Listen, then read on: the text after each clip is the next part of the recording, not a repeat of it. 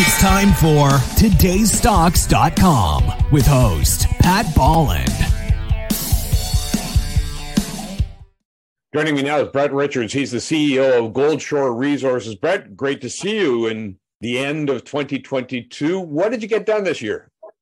Yeah, Pat, thanks for having me on. Yeah, as you know, well, we acquired the Moss Lake project from Wesdome Gold Mines back in 2021, and it came with a 4 million ounce historic resource. So we quickly went to work uh, on you know doing a geophysical survey over the land. And in 2022, we actually drilled 75,000 meters on the property, which led us to a mineral resource update on November the 15th. And that mineral resource update was 4 million ounces, 4.17 million ounces at 1.1 grams. But the real story of Goldshore is this high grade shear domain we've identified within the global resource.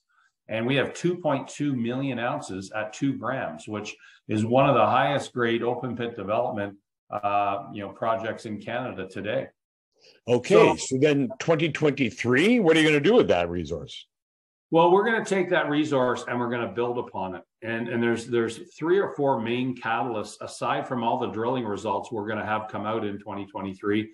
But we're going to do a mineral resource estimate at the end of Q1. That uh, will take us, uh, you know, we're, we're hoping for around 6 million ounces, uh, again, demonstrating a path to 10 million ounces. But we hope it takes us to 6 million ounces with about close to closer to 3 million ounces of this high grade. At that point in time, we're going to do a preliminary economic analysis. And that is where I think we're going to really see the economics uh, really pop and shine for, for Goldshore. We'll do an end of year uh, MRE to wrap things up, and we'll prepare for a pre feasibility study in 2024. Okay. I guess we should go back to fundamentals. Why do you think, Brett, that people should invest in gold?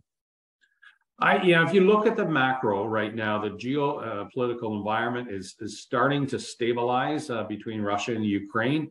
Uh, most recently, uh, we still have an inflationary environment, and we still have reasonable interest rates, and and all of the th- these things balancing, you know, bode well for a strong gold price. I think what we're going to see leading into the primaries and, and into the presidential election in 2024 in the U.S. is going to be you know, some a QE in order to avoid a recession. And that QE is again going to help uh, the gold price solidify between $1,800 and $2,200 for the foreseeable future. I think I know the answer, but why should people invest in Goldshore resources?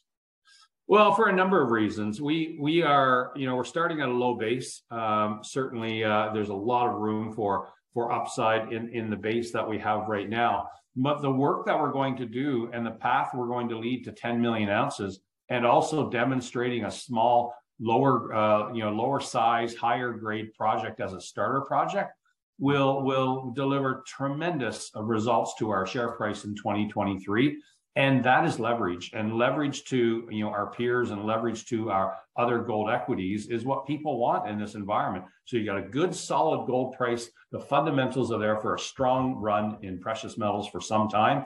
And you've got to play in Goldshore resources which is leverage to all of that. Brett i look forward to 2023 and uh, 24 for that matter as well. Thanks so much. Pat thanks for having me on. Look forward to it again my pleasure. And of course, I've been talking to Brett Richards, CEO of Goldshore Resources. If you like what you saw, well, like the and subscribe to the channel. Thanks very much.